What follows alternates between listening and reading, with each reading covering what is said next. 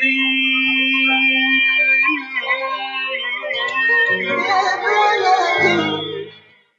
Good morning and thank you for being with us. This is Khalil Hachem, editor via, uh, via Michigan.com, a digital business magazine serving the Arab American communities in Michigan. We provide business and real estate news, loan and lending information, support to small businesses, and much more. Visit us at michigan.com. It's a cool fall day, and we hope that you're having a great start to your day and weekend. Actually, I, I really don't. Uh, uh, uh, complain. I have no complaints about the weather this week, and hopefully it stay like this for a while. It's supposed to be a little bit colder, but it is not. And I think yesterday was in the 60s, which is really good.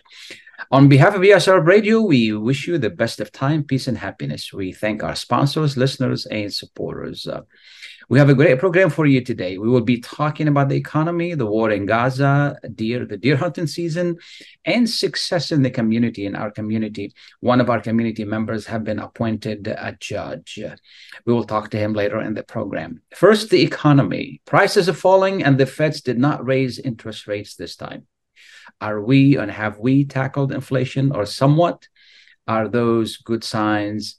With us this morning is Dr. Vivek Singh. He's a professor of economics economics at the University of Michigan Dearborn. Good morning. Thank you for being with us today. Thank you, Khalil, for having me. Absolutely. I know you're traveling, and I really appreciate you taking the time to be with us. Thank and, you again. Uh, absolutely. The year is almost over, and uh, you know things seems to be a little bit different. I, I, think people are spending a little bit less if i understand it correctly. Are those good signs? Where are we going from here? Yeah khalil i mean absolutely. You're right on dot actually. The things are looking way better than uh, how we started this whole year actually. So not so time back like maybe six months back people were th- talking about recession happening.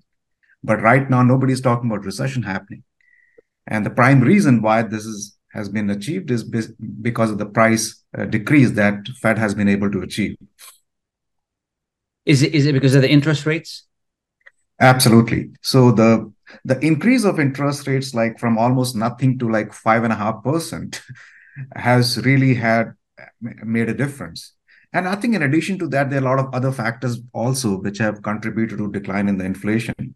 Say things like, uh, I mean, we knew that part of the inflation was due to the COVID uh, induced supply uh, gums up which happened in the supply chain. So that that did contribute to the uh, inflation on the supply side. Then we had the war in Russia, and that also contributed to this. And high energy prices again that contributed to this whole thing.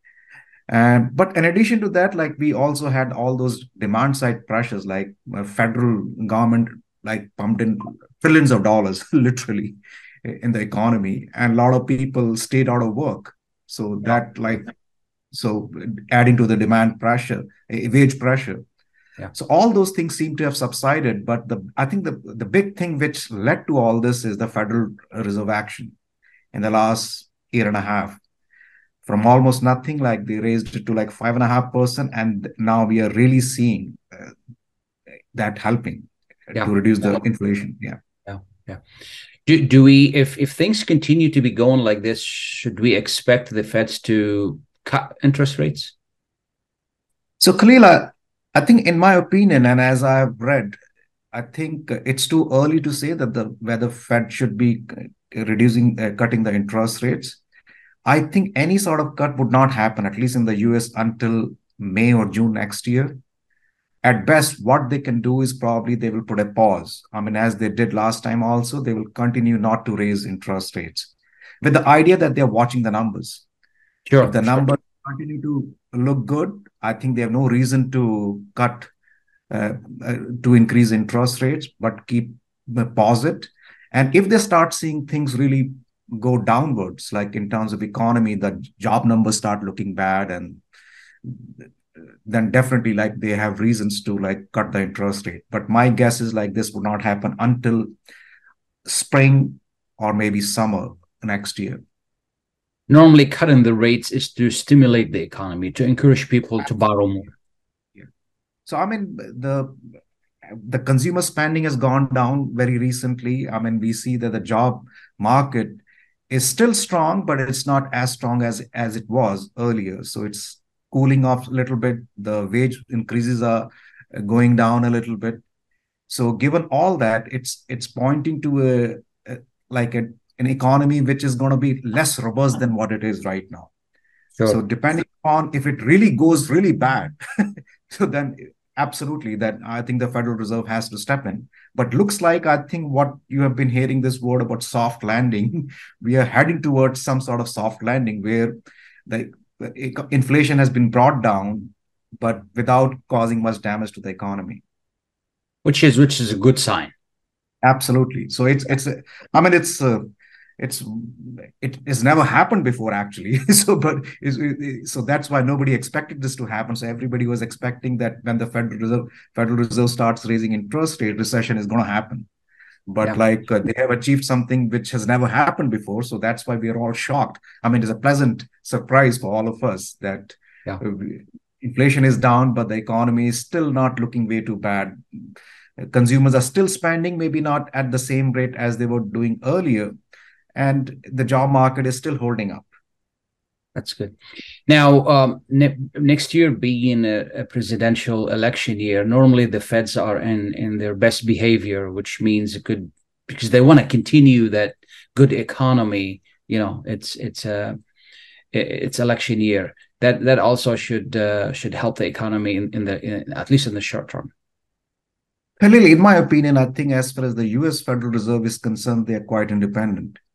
So I, I don't think they would try to please the bosses in the White House that, okay, you are coming up for re-election, so we should help you out. I think their focus is going to be totally on inflation numbers. Sure, sure, sure. Yeah, but but the but it looks like uh, I as, as if that like I think things are going to be good. So regardless of whether the elections are coming up or not, like I think Federal Reserve is going to do the right thing and and the things will still be good d- despite what they do. Yeah, yeah. What what I meant by the Feds, uh, actually, I should have said it was the, the White House itself would try not to embark on anything drastic to really shake the economy during election year. Yeah, yeah, Khalil, that that's that's correct. Yeah, absolutely. Yeah, I mean that's.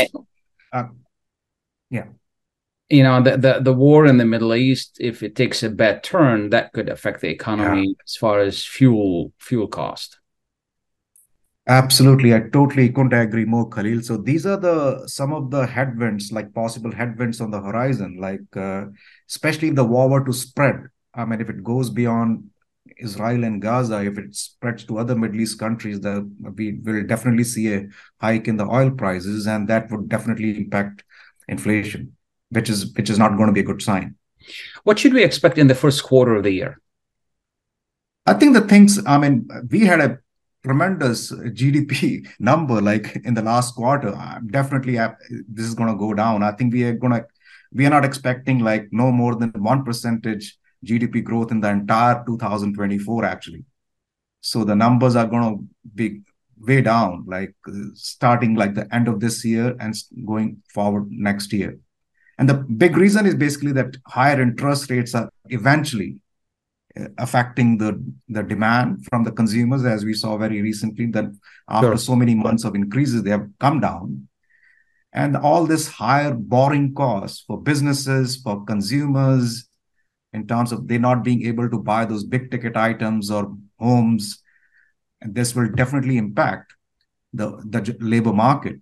So I think the things are going to be looking um, little more bleak than they've had like in sure, the past. Sure, sure.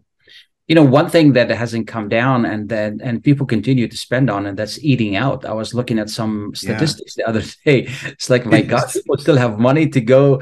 I, I, I, don't know. You've been eating out recently, you know. I, I went out a few times. It's like price. I mean, I went to this place. I had two pieces of uh, desserts and two coffees for thirty dollars.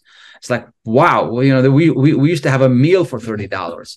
It's just yeah. amazing these prices at eating out, but people seems to be going out and still eating out. Uh, and I hope they're not using credit cards. Yeah, I think Khalil, I, I totally agree. I mean, I saw the same thing. Like it's all based on anecdote, as well as I think that this is it shows up in the big macroeconomic numbers too. Actually, that uh, yeah, the this eating out. I think this is part of the. This is one thing that we missed out during the COVID. So people are trying to make up for this. Yeah, yeah, yeah. And uh, all that access saving they've had, like I think that is going there. It's still at the end of the day compared to say like home home rental or home mortgage is still relatively small percentage of your income. So people are not paying much attention to that. But I agree, these prices are up. So these uh, the inflation coming down, that doesn't mean that the absolute level of prices has come down. These prices are still very high. I mean, yeah. they haven't yeah. come down, and I don't think they will ever come back. That, that, that, that's the problem when the prices go up is most of them do not come down and if they do they come down very little and, oh yes, you know, and this really affects is really affecting seniors, is affecting people on limited income. You know, I mean, they did receive some help from the government, but that has dried out, and and and Congress is being a little bit more fiscal. Uh, uh, fiscally tight, you know, trying to cut spending as much as possible. I, and I could see those numbers or those dollars going away. So, you know, the, these people are going to be squeezed more, I think, next year than this year. Do you agree? Absolutely, Khalil. I couldn't agree more. I mean, these the the people who are going to be affected the most are going to be the people who are at the low end of the economic ladder, like uh, people people like pensioners, people who are they don't have like decent income, like they, they for them like the, the amount of money they spend on these kinds of items, the essential items, the gas and the grocery bills are big percentage of their whole income and if these prices will remain uh, I mean, they they they started to. I mean, the inflation has started to come down, but the prices haven't gone down. So, like, the, and if the economy goes into a bit of a tailspin, if the if the incomes st- they don't keep up with the prices, I think they're going to be squeezed a lot more. Absolutely, I couldn't agree more. I think that this is the time they should be saving money. We're going to take a short break. We'll be right back. Please stay tuned. Yep. Welcome back and thank you for being with us. Uh, you know, that's going to be was going to be my next question. What should the average person do at this time? Inflation has been tackled a little bit. There's still some money in hand, uh, you know, and and I think we're spending less. Should we save more, or you know, what what should we do as as as an average person? So clearly, like I think my advice to an average person would be that since the economy is not going to be as robust as it has been in the past. So I think the most prudent thing for an average person to do is like start saving a little more. then then start spending, build up some rainy day fund. And and right now saving is not a bad idea given the kind of interest rates you can enjoy in a bank. It makes a lot more sense. And even though we're saying that inflation is coming down, but the battle is yet far from over.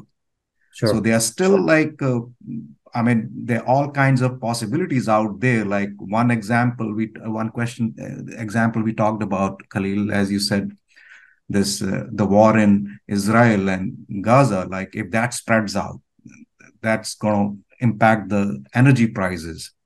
Then there is always a possibility of another financial crisis happening like in the middle of all this we had the silicon valley bank going under so we don't know like which other the financial crisis is going to come along and the job market's getting tighter and the prices even though coming down but remaining still stubbornly high i think the advice would be for the consumers an average person to go a little easy on spending and start saving uh, a little more when we're talking about a rainy rainy day fund we know let's let's put some numbers on that. I mean what, what is that like enough spending for three months four months three months two months? like the people differ on this but i still go by the very conventional number the six months of your monthly expenses. I think you should build up enough uh, savings so that even if you run out of a job i mean if you even if you don't have a job for six months i think you should be able to get by so my advice would be having six months of uh,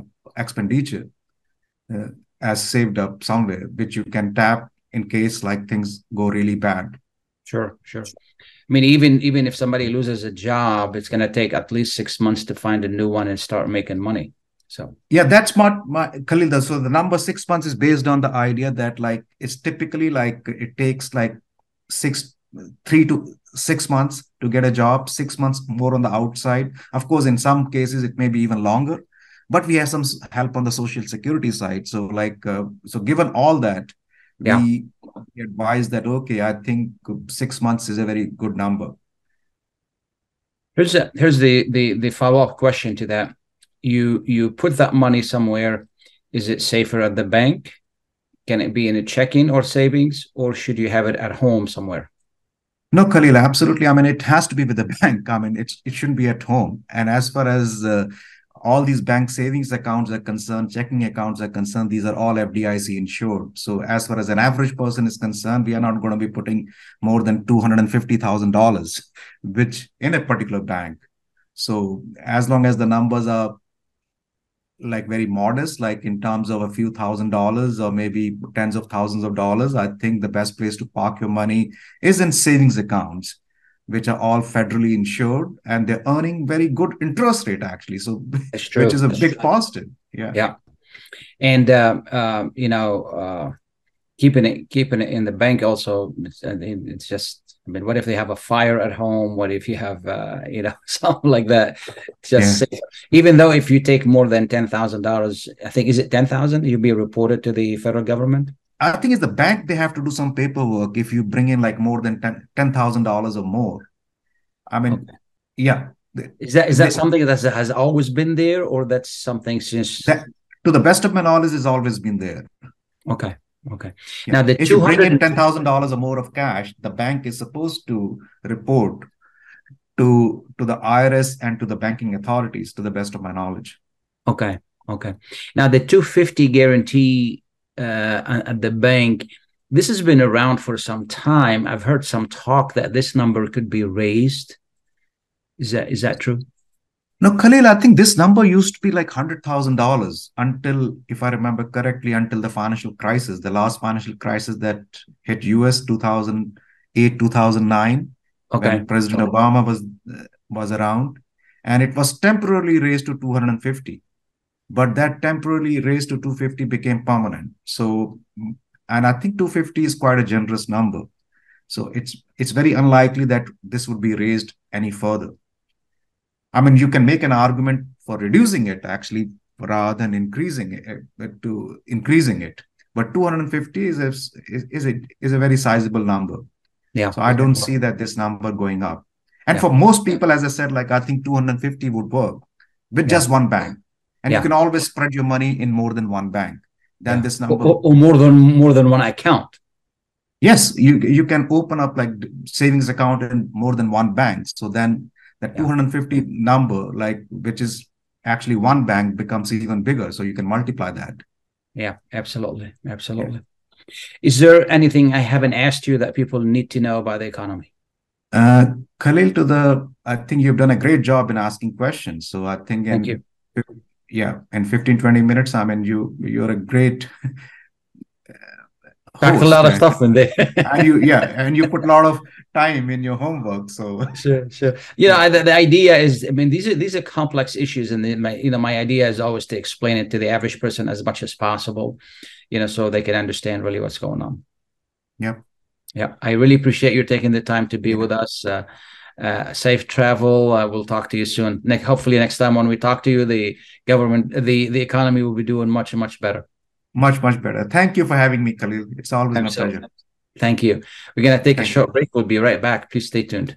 Get ready for an amazing experience at Ishtar Restaurant on 15 Mile Road in Sterling Heights. Enjoy excellent hospitality from owners Ali Al and Fatty Bonham, serving the best in Mediterranean food. Try Chef Ali Al famous shawarma, the best Iraqi grills and food, and the best Arabic and international dishes. Dine in our authentic atmosphere or take out. Call 586 698 2585 or check us out on Facebook. Ishtar Restaurant practices all CDC guidelines and is open every day 11 a.m. to 10 p.m. Have an amazing experience today at Ishtar Restaurant, 3625 15 Mile Road, Sterling Heights.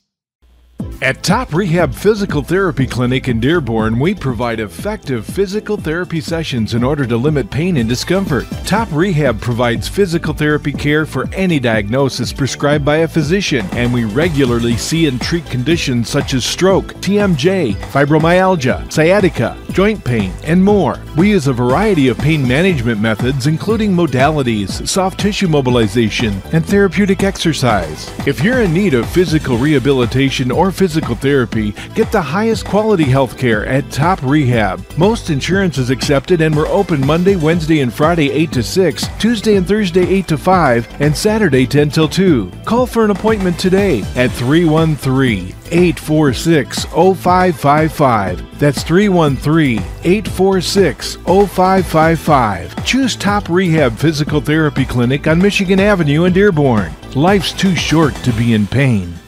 Welcome back and thank you for being with us. Uh, I want to thank Dr. Singh for being with, with us this morning earlier, talking about the economy. We're going to be shifting to a different topic, and now we're going to be talking about deer hunting.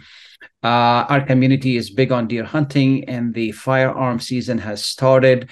I believe that uh, uh, a different hunting method started earlier. And with us this morning is uh, Chad Stewart. He's uh, a deer biologist with the state of Michigan. Thank you for being with us. I'm happy to be here. Thanks for having me. Absolutely, I appreciate it. So there are different kinds of hunting methods, and what started this week is the uh, firearm. Correct. Yeah. Firearm season started November 15th. Uh, it runs through November 30th, and it is the the most popular season in which deer hunters go out in. We we expect probably over 400,000 deer hunters to participate in the firearm season alone. Uh, and uh, the firearm season will have about 50% of our total deer harvest for the entire year included over this two weeks. So it's a really important time for deer hunting. Yeah. And uh, what what do we need to know about firearm hunting? Uh, the main thing about firearms hunting is um, one is that that's the season that you are required to wear hunter orange. So anytime that you have a firearm or or any type of similar weapon, uh, there is a requirement to wear hunter's orange when you go out. So that just is uh, improve safety and visibility uh, and tries to prevent some of uh, somebody being mistaken for a, deer or anything else. Um, so that's the primary thing. The other thing that we really focus on um, with firearms uh, season is is is again safety and and knowing your target and what you're shooting at and specifically what's behind what you're shooting at. So those are the the really main uh, emphasis points when we talk about firearm season uh, here in Michigan. Yeah, firearms means bullets. Is that correct? Correct. It means uh, it means a gun. Uh, and in southern Michigan, most hunters use uh, a shotgun with what's called a, a slug bullet, which is a, a larger piece of metal uh, that's uh, projected from the, the muzzle. Um, and then in northern Michigan, a lot more hunters uh, can use rifles, which is the bullet uh, that travels a lot faster and typically breaks apart a little bit upon impact. Uh, but either case, uh, both are legal for firearms, and and there are restrictions in terms of what type of firearm can be used based on where you're hunting. So it's always important to check with uh, our hunting uh, regulation summary book to make sure that the the weapon that you have uh, is legal to be used in the area where you're hunting. And we're talking about the restriction. Certain areas I can use shotguns. In certain areas I can use bullets. Uh, yeah. So, um, for example, in southern Michigan, which uh, basically is every place below um, like the Saginaw Bay area and, and further south, including the the Thumb area, uh, it's called our limited firearm zone. Uh, and what that means is that there are certain restrictions on the types of rifles that can be used. So, uh, typically, some of the more commonly used rifles, such as things like uh, 270, 243, uh, things like that, cannot be used because they they are uh, their projectile, their bullets travel too fast or too far, and our, our law enforcement agency has determined that uh, they are not safe to be used in southern Michigan, where there's a lot more people residing. So those are legal weapons. Uh, further north in the state, but further south there are more restrictions. And and for us to find this information, do we log into uh, or any place that sells uh, weapons have him or or yeah um, any place that sells licenses um, is a good place to to start um, and uh, you know most sporting goods stores we also put out a book that is available online it's a, called a regulation summary digest and we have a lot of really good information on there so you can pick that up at any uh, retailer that sells licenses uh, or a sporting goods store, or you can find it on, online. Uh, and the best way to do that, honestly, is just to go to our website, which is michigan.gov forward slash deer, and we should have that information available there. Yeah. What do I need to go hunting for uh, deer? Uh, I need uh, to know what kind of weapons I want, the area I'm going to. Do I need a license? What What else do I need? Yeah, good point. Uh, absolutely, you need a, a hunting license uh, and that's that's a requirement. Um, so, and to get a hunting license, you have to first go through uh, what's called a hunter safety education course. Uh, those again we have available online, uh, and and you have to participate in part of a field day. But if you haven't done that and you're still interested in going out, you can purchase what's called an apprentice license.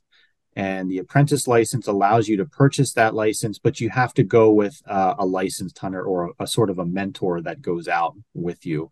Uh, but it's a really great way to get introduced to the sport of deer hunting without having to go through the obligations of going through the, the hunter safety course first. But after you go through two years of getting apprentice licenses, then we do ask that you go through the hunter safety course uh, if you want to continue doing it on your own. But uh, you definitely need a license to, to go out beforehand.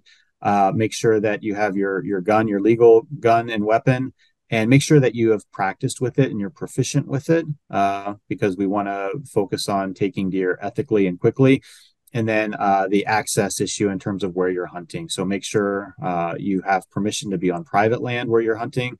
And uh, we do have public land that's readily available too uh, that anybody can hunt on if you don't have access to private land. So are the rules the same whether it is a private land or public land? For the most part yes. Um, in the past, we used to have differences in types of licenses that can be used, but we've done away with a lot of that. So, uh, certainly, if you have any one of our main licenses, which we call our deer license or a deer combination license, both of those are eligible to be used on private or public land. And the same with what we call our universal antlerless license, which only allows you to take an antlerless deer. But both both uh, those can be used on private and public land as well. Absolutely. And uh, you said hunting ethically. What does that mean? Yeah, so when we talk about hunting deer, um, you know that is something that I think a lot of hunters strive for. Is if the deer is coming in uh, and they're going to shoot it, they want to they want to shoot it in what they call what we call the vital So we want to make sure that the the bullet hits the the heart or the lungs, and and if you do that, uh, the deer will expire very quickly. Um, if you're hitting it in a, a leg or or in the stomach, um, it might not kill the deer right away. And we certainly don't want our deer to to suffer. We want to try to when we shoot it, we want to put an ethical, quick shot on it to to kill it quickly, and make sure that it's not going to suffer. I hope that all the people who go out to hunt, uh, they're gonna eat it. They're not just gonna leave it there. Yeah, um, I think most people that do go out to hunt um, are going out for venison. Obviously, some people want to go out and, and get a buck that has antlers uh, for some sort of a trophy as well. But um, I think by and large, a majority of the hunters that go out are interested in getting the venison from it. And uh, there's a, a, lot of uh, places to, to to know how to do that. Um, and, and if you certainly don't know how to cut up and, and process the deer yourself. Uh, there's a lot of deer processors available that for a, a, fee you can go out and have that deer cut up for you and made into to steaks and different choice cuts. Mm-hmm. And what am what am I hunting? Is it male, female? Is it a restriction on age? Uh, both both sexes are eligible to be shot. Um, there are some types of restrictions based on the license you you get. So uh, we break uh, our deer down into antlered and antlerless uh, which is different than male and female. Now, almost every antlered animal you see on the landscape will be a male, but not every antlerless deer you see on the landscape will be a female because that uh, in some cases you have a, a, male who was born this year that hasn't grown his antlers yet uh, and we call them a button buck they are still considered antlerless and able to be taken on an antlerless license uh, so but if you have an antlerless license you can only shoot an antlerless deer you cannot shoot an antler deer but if you are shooting uh, hunting anywhere in the lower peninsula and you have a deer license or a deer combination license, you can shoot either sex. Either one, yeah, yes. And uh, uh, uh, is there any restriction on what to do with the uh, like how to to deal with it after you shoot it? You have to empty the stomach, do anything, or this is just left to the individual? Um, it's there's no requirement. Um, most hunters typically um, remove the the insides uh, uh, soon after recovering the animal. So they remove the the intestines, the stomach, uh, the lungs, uh, and they'll they'll cut out the entire um, digestive system. And that that does two things. One, it, it reduces the weight of the animal. So when you actually drag it out, it's much easier to drag out. But two, um, it it helps the animal to cool down much quicker. Uh, and when you have that carcass cool down quicker it, it helps to preserve the the quality of the meat uh, uh, better the so yes yes yeah. so um, if you keep that body heat in there um, it can actually spoil some of the muscle in the in the meat uh, and that would compromise the taste certainly so uh, a good practice to do is once you recover the animal is to uh, remove the insides and try to get it cooled down as quickly as possible and then obviously to try to get it to a processor or to cut it up yourself uh, and preserve the quality of that meat Right. And and I can I can leave the uh, inside uh, where I shot the deer. Yes, yeah. The the the guts and the, the stomach and everything else can be left uh, on the ground, provided uh, you're not hunting on a private area that that asked you to to collect it with you, which is very rare, but it does happen uh, you can leave that outside, and and that's a, a really good treat for a lot of uh, different scavengers, uh, especially with winter coming. So uh, it typically gets cleaned up by other animals very quickly. Yeah, if you're not really going for trophies, uh, is it is it the younger the better? Meat quality.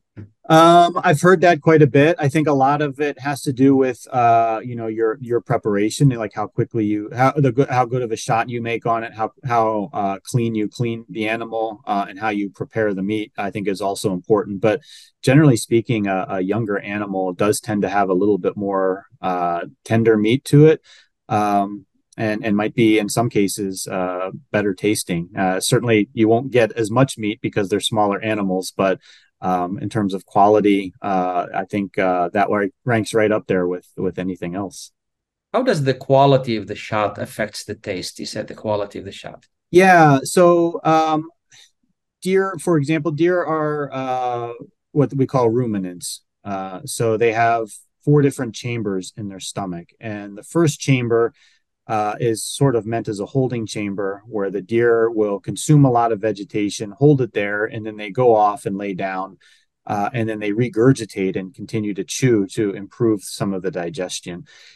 If you hit a deer too far back, you can actually hit some of that that that stomach and expel some of that rumen material, which is uh, very smelly um, and and if it certainly takes a long time for you to recover or the the, the temperature is a little bit higher um, some of that taste and smell can kind of permeate into the the the the, the meat that you hope to recover. Uh, so trying to avoid shots like that and that's why we emphasize a clean ethical shot in the heart or the lungs avoiding those uh, that stomach tissue can really actually go a long way in helping with uh, the meat quality. Absolutely. And how many? How is there restrictions on how many deer can I take? Um, well, you need uh, you can not take more deer than the number of licenses that you purchase. But in Michigan, we're we're quite liberal with the number of per, uh, tags that you can purchase. Uh, you can purchase up to ten antlerless licenses. You can also purchase uh, your your your what's called your combination license, which is two licenses. So at most, uh, almost any hunter in Michigan can can uh, take up to 12 uh, deer in a single hunting season. Yeah. Is do I have to report? Yes, great great point. Uh, we do have a requirement now. This is our second year where we are requiring any hunter who's successful in taking a, a deer to report their harvest. Uh, it only takes about three to five minutes. It's very quick. Uh, we just ask the you to uh, link your your license number with the type of deer that you shot uh, and the location and maybe a few other general questions.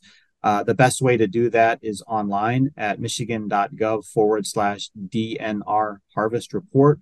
Or we also have a mobile app that we put on our smartphone. Uh, you can look this up. It's just Michigan DNR Hunt Fish, and you can link all of your licenses and information to that, and you can report it right off of that app. Why is that important? That's really important because it gets the information to us as a management agency in terms of what the hunters are uh, taking. And then we can use that information uh, and measure it and, and, track it between years. So, you know, last year we had over 300,000 deer reported uh, by hunters taken through our mobile app and our, our online harvest reporting program. If that number varies uh, a lot this year, say it's down to 250 or it's up to 350,000, we'll have a better understanding of how deer populations are trending in the state. And then we can also break that down locally by county as well. So it really helps to us to identify some of the information we need to manage it to better make recommendations into the future to continue to have really good management of our whitetail deer. How much is a license? Licenses are about twenty dollars uh, per deer. Uh, so a deer license and an antlerless license are each twenty dollars. A combination license is forty dollars, but you're getting two licenses with that. And then you also are required to purchase what's called a base license. Uh, and a base license is eleven dollars. It it allows you to go out and do other hunting as well, specifically for small game. So if you wanted to go out and hunt squirrel or rabbits, you need a base license to go out and do that. Um, so you'll have to have all those purchases. So minimum, uh, someone can go deer hunting for thirty-one dollars. That's not bad, actually. Yeah, it's uh, it's and it's been steady that way for at least nine to ten years. Where the cost of so many other things is going up, we've we've had our license sales be very uh, stable. Yeah, can can can I hunt in my backyard? Um, it depends. Um, if you are using a a bow uh, or archery equipment, there's no minimum distance that you have to be from uh, uh, a, dwelling or some or a house that somebody's living in. So yes, you can. I would urge caution when doing so because, um, especially with archery equipment, the deer often run and can run very far. So you need to make sure that you have access to trail that deer and permission to go across a lot of properties uh, to track it and recover that deer. So if you have in a in a neighborhood setting um, and you're afraid that that deer could go over onto someone else's property, um, it's probably not the best interest to do that. For firearms, um, it's not wise to do it from your backyard unless you are certain to be, I believe it's 150 yards away from the nearest dwelling. So okay. with that, you need you need uh, it's called a safety zone, and you're not allowed to do that. Yeah, if, like if you have a small farm, you live on a few acres, then then it's it's okay. Yes, yes. If you have a lot of property, a lot of acreage, then it's okay. But if you're in a in a suburban setting or an urban setting, it's it's not going to be allowed. Yeah. Yep. And how healthy are are the deer these uh, these days? Are they pretty healthy? Good meat? Uh, you know, good source. Yeah, yeah. Deer in Michigan are are generally very healthy. Um, uh, there's almost no concerns with uh, consuming any of the venison that you're going to have. There are specific locations in South Central uh, Michigan, Southwestern Michigan, uh, where we have something called chronic wasting disease it's still very rare disease to to discover in whitetail deer. But if you do harvest an animal in an area that's known to have chronic wasting disease, um, it's recommended by the Centers for Disease Control and Prevention and the World Health Organization to have your deer tested for the disease before uh, consuming it. Uh, and there's no known link of the disease and, and humans. There's no, uh, it's not known to be transmissible to humans but it's in the same family of diseases as what's uh, called mad cow disease, which was uh, an epidemic in the 1990s in England. Um, so even though it's a completely different disease, it's in the same family of diseases. Out of an abundance of caution, uh, the, the, the health organizations have recommended positive deer not be consumed uh, if it's known to have CWD. Um, additionally, where, we have. Oh, I'm sorry. Go ahead. Where, where do you test it? Uh, good question. Uh, we have testing locations uh, on our website, uh, michigan.gov forward slash CWD, and there's a, a, link there. It says "Test My Deer."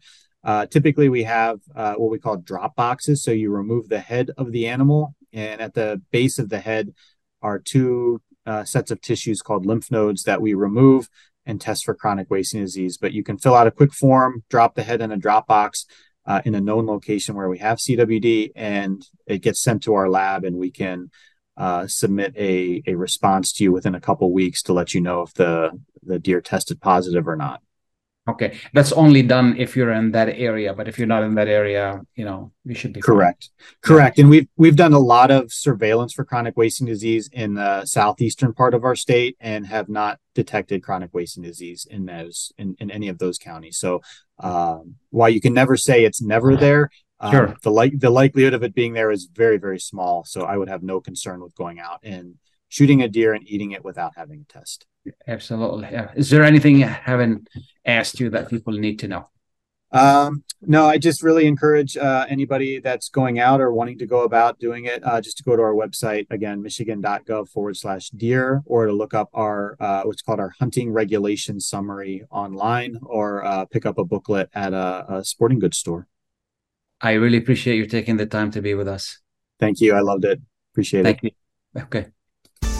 Life for Relief and Development has now been rated as one of the best charities for humanitarian aid. Life's humanitarian projects span the globe, and Life is celebrating its 30th anniversary of providing essential life saving aid to people and communities in 36 countries, regardless of race, color, religion, or cultural background. Where there is life, there is hope, and when disaster occurs here or around the world, including being one of the first responders to the Turkey Syria earthquake crisis, Life for Relief and Development rushes in to provide provide food, medical aid, and shelter to those in need. We are looking to help the earthquake victims and we take 0% overhead on emergency donations. So please help improve these efforts. Learn more about our involvement to help the helpless and bring hope where it's needed most and make your tax deductible donation to Life for Relief and Development now at lifeusa.org or call 248 424 7493. That's 248 424 7493.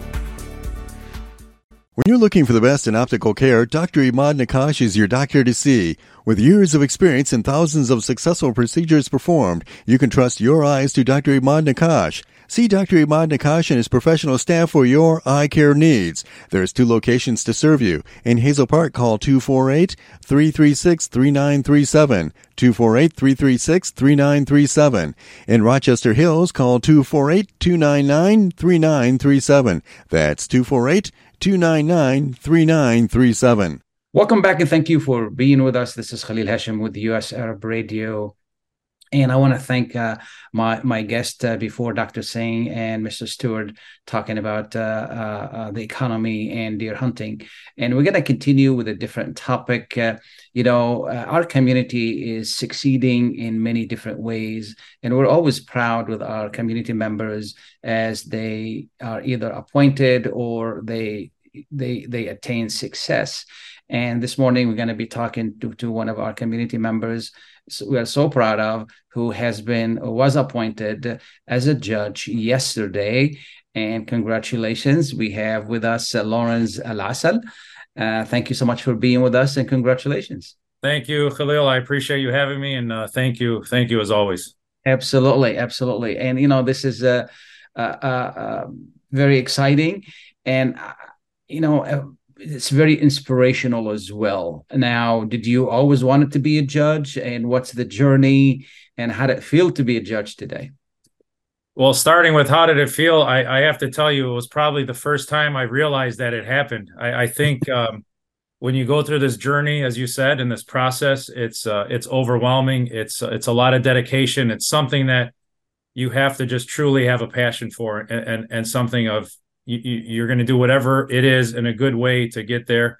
Um, so it's something I've always wanted to do. It's something I've aspired to do. Uh, uh, as you said, you brought up a great point. A lot of what has inspired me is some of our judges in our own community, right? Some some that have started uh, with no base and no foundation and achieved that seat and uh, and it inspired me as well as a young attorney absolutely how long have you been an attorney uh, a little more than 15 years it feels like a couple but it's it went fast yeah what what kind of uh, uh, a part of the law you practice I focus mainly on uh, criminal law. I do a lot of criminal law. I've done criminal defense my entire career, um, and also family law. So it's kind of a you know interesting dynamic to have both ends of a spectrum but um, I, have always enjoyed both and gravitated towards helping families with issues and helping people when they get into you know bad situations okay. could you tell us a little bit about your background um, my background is uh, i'm a born and raised in dearborn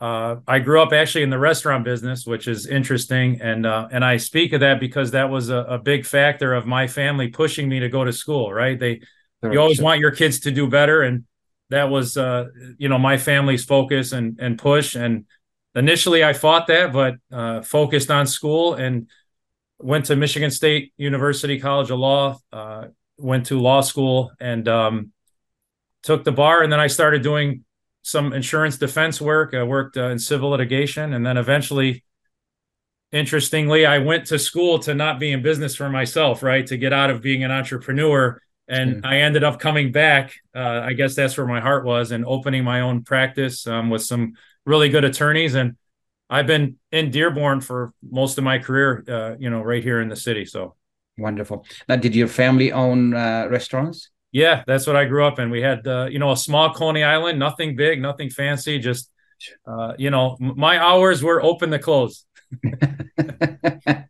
so, I think we've all been yes, through, yes, through, through restaurant yeah. works. I remember being a waiter when I was uh, going to school in Florida. So I was, I was I was a waiter at a at a five stars restaurant down there, and you know I, I enjoyed it, but it's not something I wanted to of do course, all my life. Yeah, but after a while, you realize uh, we got to do something more. So yes, absolutely, absolutely, and uh, the um, you know the community is growing and um, we have a lot more lawyers now than we did before which is a really good thing. We have a lot more judges than we did before yes. which is really a sign. I mean we're talking about in the past 20 years yes. you know i mean which is really good you know uh, so tell us a little bit about the process that somebody was talking to you did you express an interest to become a judge how did that work yeah, there is definitely an expression of interest. Um, it, like I said, it was it's always been a passion and and something uh, you know you you you you dream of, right? So once once you start speaking to some people that uh, you know, just like what you're doing, you're asking me. That's what I did. I asked some others that have went through it. I asked some judges. I asked some people that are involved in that arena and and um and was directed on what to do. And and all honesty, it's nothing you can truly just you plan for it, but really it's going to come a time where when you decide to really focus on it, all your all your past accomplishments, all your history, everything is going to be something that you draw upon to to go through this process. And the and the process is it, it's quite lengthy. It's quite uh it's a it's a big requirement. You're you're doing a lot of interviewing. You're putting a lot of uh, information together. You're submitting your you know application in addition to letters of support to your credentials to uh, even writing samples, right? You're you're it's uh, you're asked to submit some writing samples.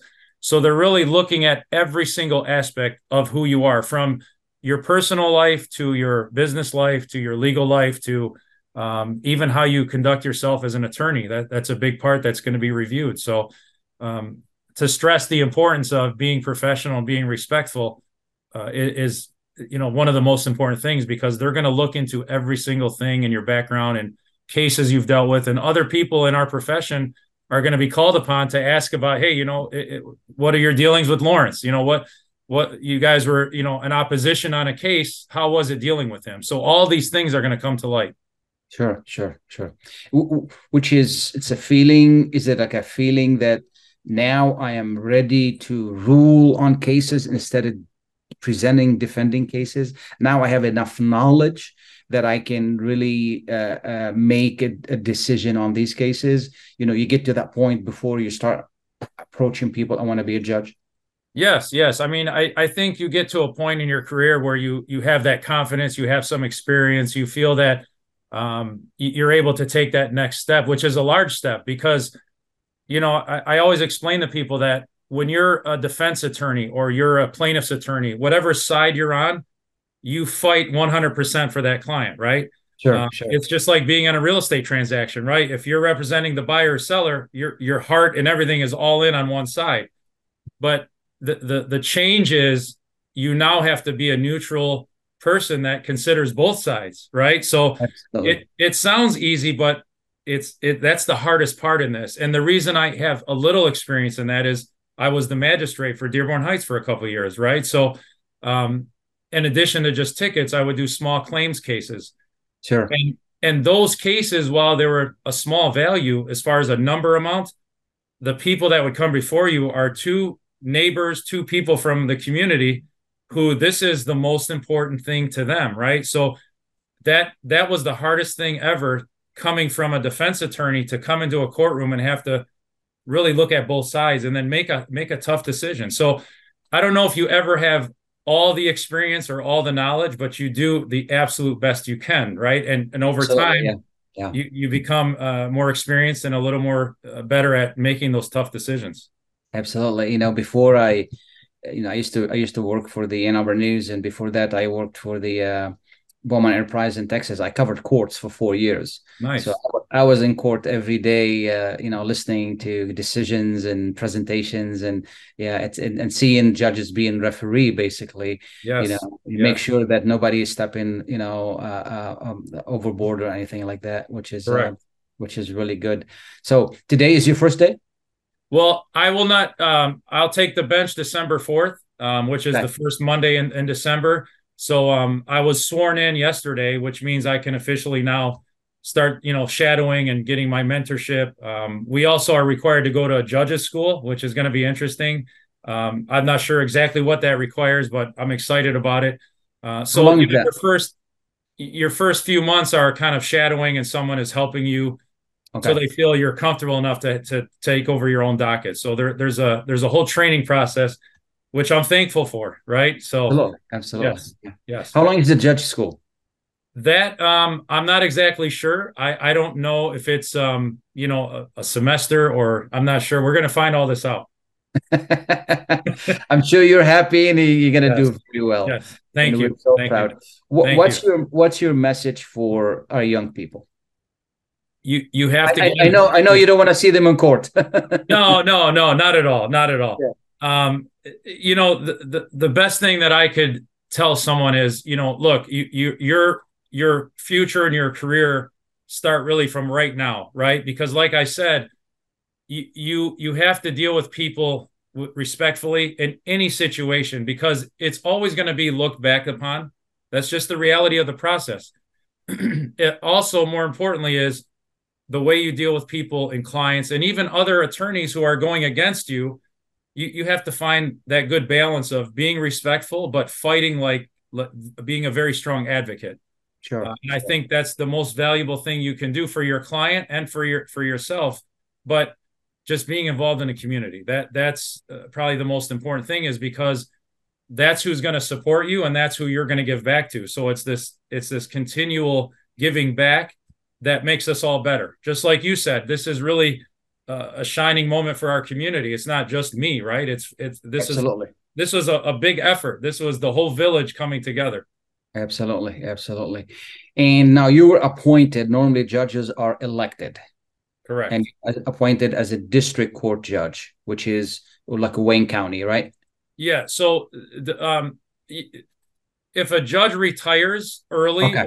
or, or leaves their position early for you know a number of reasons, but generally when a judge retires, and they haven't completed their term, it leaves a partial term open where the governor of the state, uh, who, who is uh, able to appoint someone to fulfill that remainder of the term. Uh, and that that's the process that I went through, which is a whole process. It's extensive interviewing, it's extensive qualifying. It's there's a lot of it involved in it. Um, yeah. And I was appointed for the circuit court, which is downtown in Wayne. Circuit County. court, not a district. District court is a city. Circuit court is the Correct. county. Correct. Yeah. Yes. Yes. Yes. yes. yes. So. Yeah. Wonderful. And uh, which means h- how long do you have? One year? Yes, for this term, um, the, Judge Bill, who uh, vacated his seat a little early uh, for retirement, it was about 18 months. Um, so from from when I start, there'll be about a year left because remember the process itself takes sure, quite sure. a lot a long time to, to to get through and get qualified. Sure, sure. Which means you need to start uh, preparing your campaign as you take the bench. Yes, yeah. So it's an interesting dynamic. Here we go. We're we're, we're we've achieved a, a wonderful success for all of us for the community, and now we have to start planning for the future, which means it's this is the reality of it. You have to you have to keep that community support and and make sure that you know your your name stays good and you you you have a good campaign. Yeah, you know, considering the current uh, political situation, um, it's going to give you even additional zinc there to really because this this could, you know, dissuade our people from going to the polls. And we want them to go to the polls. We want them to you know explain to them that if you're unhappy with one item of the the ballot that should you shouldn't really ignore the the others because local stuff are very important. Yes i i think i think you said it perfectly this is a time more than ever where we have to vote we have to stay involved we can't just withdraw and say i'm upset with what's happening and i and i'm disappointed with some of the decisions that are being made. So I'm just going to withdraw completely. It, it, it, this is our time to truly be even more involved. And if you disagree with a specific person or a specific candidate that has maybe made a decision against, you know, our community or our interest, then you, you just vote for the other person. That's how you rectify and that's how you really have a voice in this. And that's how you make a, a, a good change. But like you said, if you completely say, I am done with this party or I'm done with this ticket because of what the certain people did, that that's that's wrong because then everyone else in line who is doing good things and fighting for our community and trying to, you know, move our community forward is going to suffer as well. And, and then it's going to be different people in there in addition to the people at the top, which is, you know, never Absolutely. good. Absolutely. Nothing gives us as a community political weight other than voting voting is very important. I hope more people would vote and definitely will vote for you in the in the coming election a year from now or or a year and a half from now. So I want to thank you so much for being with us. Congratulations. We are so proud as a community and and as a county. Thank you so much for your time and I appreciate it. Thank you. Thank you. We're going to take a short break. We'll be right back. Please stay tuned.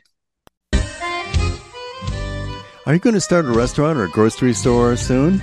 Do you need floor plans and designs? Call Naji Abood at 734 744 9796. Do you want to buy kitchen and restaurant equipment at discount prices?